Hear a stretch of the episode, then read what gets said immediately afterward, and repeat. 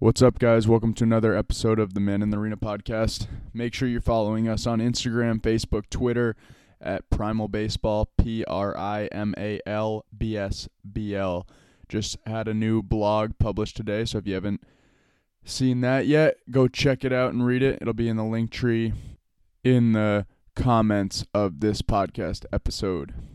Today, you got another couple thoughts.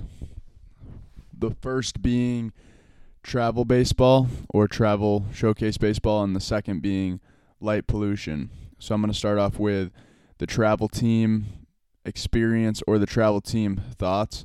Yesterday I had a lesson, and I personally never was playing for a travel team for more than a couple weeks at a time. There was a time where I played for a fall ball baseball team out of Massachusetts, and I would go down on the weekends and throw. And looking back, I was 14 or 15 or maybe 16, and throwing on those weekends really didn't do anything for recruiting. Uh, I felt that I needed to be on that team because it was just a good team and I would get seen, but the fall did nothing for me. If anything, it just put my arm at, at risk. I wasn't throwing during the week, and then all of a sudden I was pitching four innings on the weekend and playing shortstop and third. So going from no throwing to all of a sudden this high intent.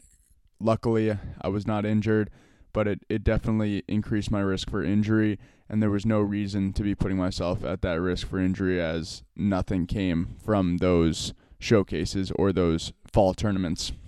Secondly, yesterday I was talking to one of the kids on uh, my lesson that went down and, and did a showcase for a team that I will leave unnamed. They had him pitch and throw a bullpen, and then they gave him all this all this information about why why they should play for that specific or- organization. They have all these players that have been committed or that have committed to colleges. But one thing that those travel teams can do, and you need to do your own research and not take everything that they say word for word. It's it's similar to to marketing, just like I talk about marketing in the store. Like they can say whatever they want on the label, but you got to look at the ingredients. So do the same thing for the for the travel team, the showcase team, whatever. They can say we had seven Vandy commit commits, but look deeper. Did the did the Vanderbilt commits actually like go through the levels, like the youth levels or the the younger levels of this showcase team, and then develop and become Vanderbilt commits, or did the Vanderbilt commits just become nasty and they were Vanderbilt commits or whatever, ACC, SEC commits, and then all of a sudden they just played on the team for a weekend and now the team's saying that they created or they developed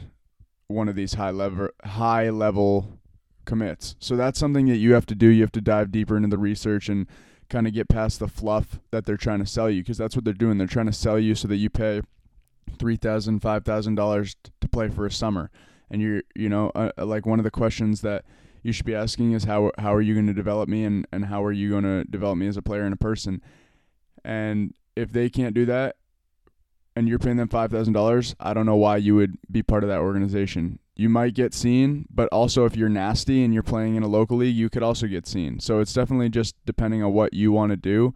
And the other thing to be careful of is having them throw you four innings one day, then two days off, then four innings, then two days off, then four innings. Like that's that's not going to be the best position for your arm to succeed. Not only will it put you at a little bit or uh, put you at a higher risk of injury, but it also put your performance down because you are not recovered and rested properly. When you go back out there for the second or third time throwing in that week for four innings, your performance could drop because of fatigue and you're not ready. So therefore, if you are going down there to get scouted, well, you just lost your opportunity because whoever was watching you or scouting you sees you at 80 82 now instead of the 86 or the 87 you were at before. So those are just some things to think about when you are getting sold and I am not against travel ball, I'm not against showcases, I'm not against those teams. I personally never had deep experience with them, it does not mean that they're not the right choice for some guys and it doesn't mean that it's not a tool that you can't use. You just have to use it in the right way. So I'm not against those, uh, but I'm also not against just playing locally. So both options are great and have pros and cons. So whatever fits for you is is great.